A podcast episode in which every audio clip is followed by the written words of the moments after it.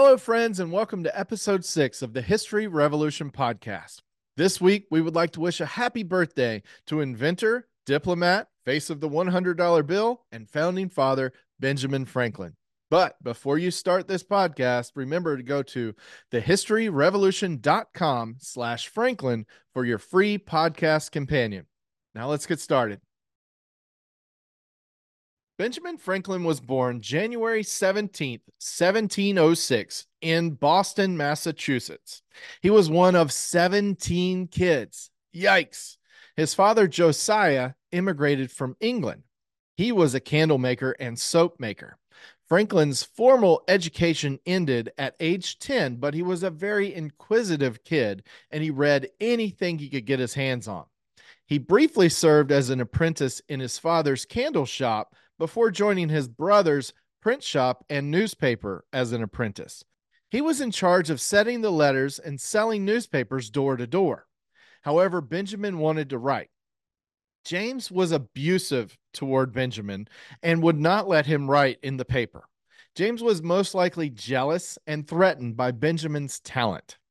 Since James wouldn't let Benjamin write in the newspaper, Benjamin came up with a way of tricking his brother. He began slipping articles under the door of his brother's shop.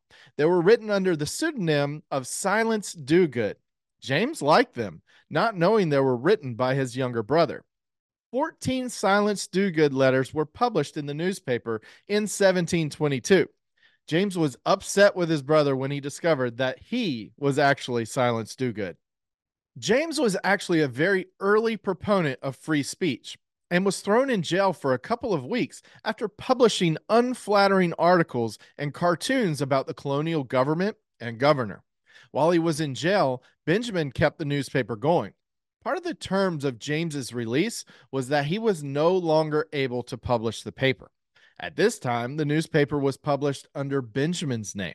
James was ungrateful for Benjamin for keeping the newspaper going in his absence, and the new arrangement actually ended the indenture.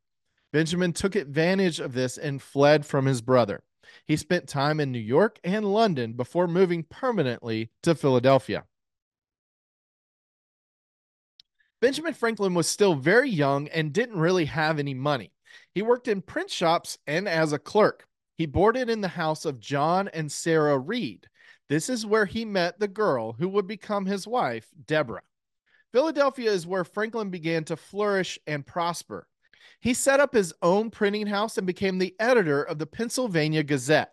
He also began printing other works like religious texts and his famous Poor Richard's Almanac. Poor Richard's Almanac was wildly popular in the American colonies. It contained weather forecasts, crop information, witty one liners like a friend in need is a friend indeed, and fish and visitors stink in three days.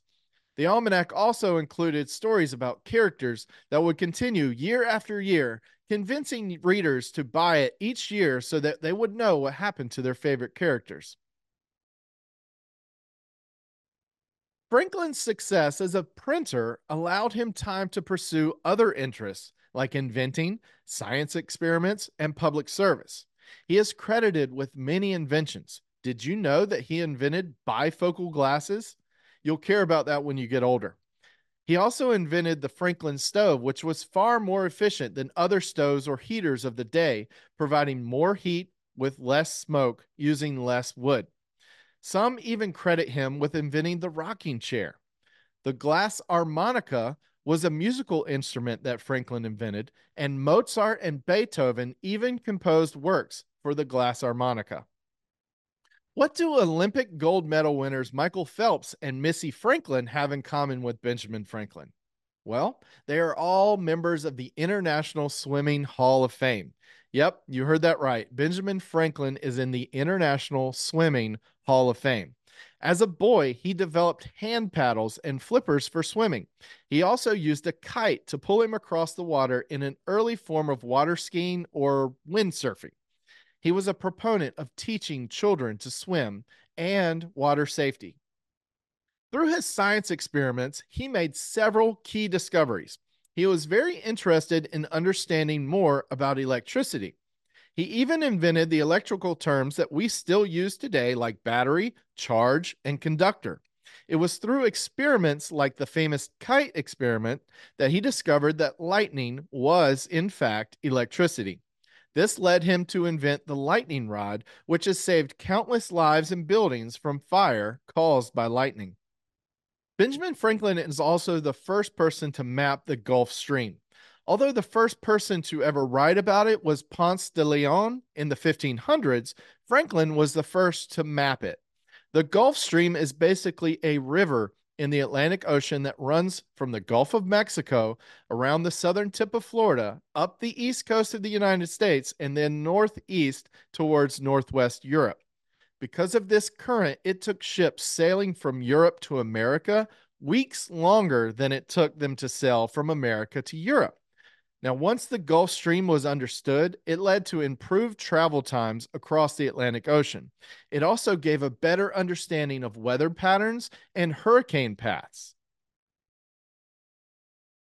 Improving the community and the lives of the people of Philadelphia was a priority of Benjamin Franklin, and that's why he started the first public lending library in America. It opened in 1731 and was called the Library Company of Philadelphia members paid a subscription to have access to the library. This created a way for people to pull their money together so that they could all have access to more books. Benjamin Franklin was also the first president of the Academy and College of Philadelphia. It originally was a secondary school teaching the basics of writing, reading, and arithmetic to both paying and non paying students. The school would later merge with the University of the State of Pennsylvania to form what we now know as the University of Pennsylvania. In 1754, at the outbreak of the French and Indian War, the British colonies held a congress in Albany, New York, to discuss being a more united front against their common enemies. It was at this Congress that Benjamin Franklin presented the Albany Plan to unite the colonies. He ran a cartoon of his famous Join or Die snake in his newspaper to encourage the colonies to attend the conference. His plan was to have a unified government for the colonies with a president appointed by the king. There would also be a grand council with delegates from each colony proportional to its size. The purpose of this unification was to raise an army and navy, negotiate treaties with Native Americans, coordinate intercolony commerce, and impose taxes when needed. The plan was rejected, but it laid the groundwork for the Articles of Confederation, which would be the initial framework of the United States government after the Revolutionary War. Benjamin Franklin also played a very pivotal role in the American postal system. He began serving as the postmaster of Philadelphia in 1737 and later became joint postmaster general of the American colonies in 1753. However, he was relieved of his duties in 1774 because the British felt he had sympathy towards independence. In 1775, he was appointed by the Continental Congress as the first Postmaster General of the United States of America. In 1757, Benjamin Franklin was appointed as the colony of Pennsylvania's agent to London. He was loyal to the crown and he wanted to help heal the relationship between the colonies and England. He would serve in London for much of the next 20 years. It was over this period of time that he would argue on the colony's behalf to help overturn the Stamp Act. He would go on to also represent Massachusetts, New Jersey, and Georgia while in London. By the 1770s, Franklin was becoming more sympathetic to the cause of independence for the colonies. He would return to America in 1775 as a patriot. Benjamin Franklin was a delegate from Pennsylvania to the Second Continental Congress. In 1776, Franklin was among five men, including Thomas Jefferson, John Adams, Robert Livingston, and Roger Sherman, to write the Declaration of Independence. Later that same year, he was also sent to Paris as the first United States ambassador to France. Franklin's work secured France's support for the United States in their fight for freedom from Great Britain. Without it, America would not have won the war. Franklin stayed in France and negotiated the Treaty of Paris in 1783 that ended the war. During his time in France, Franklin became a celebrity and fashion icon. The French thought of America as a rustic backwoods outpost, and Franklin played the part.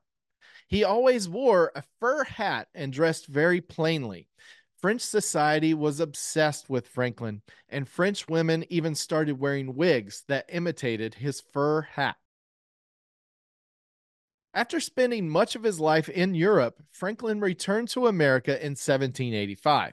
He served as the president of Pennsylvania for several years and served in the Constitutional Convention in 1787. His role at the convention was more of a mediator. He helped delegates compromise on a path forward for the country. After signing the Constitution, Benjamin Franklin became the only founder to sign the Declaration of Independence, the Treaty of Alliance with France, the Treaty of Paris ending the war in Great Britain, and the Constitution. After signing the Constitution, someone asked what kind of government they had created, and Franklin responded, A republic, if you can keep it. It is documented that Benjamin Franklin owned slaves in his life. There were also advertisements in his newspaper for the sale of slaves.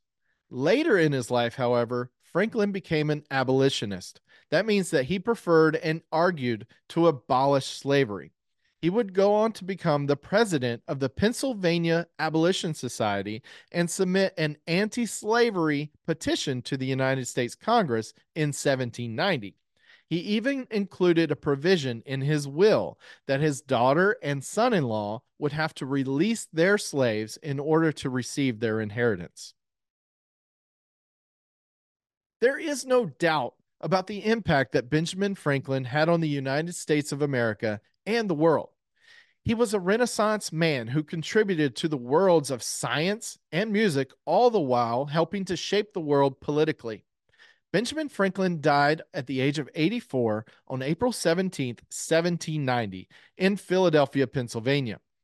In a letter to Thomas Jefferson, John Adams had this to say about Franklin The essence of the whole will be that Dr. Franklin's electric rod smote the earth and outsprang George Washington. Then Franklin electrified him, and thenceforward those two conducted all the policy, negotiations, legislations, and war.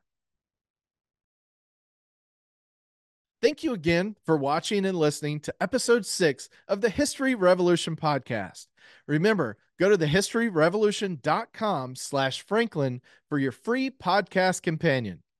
God bless you and see you again next week.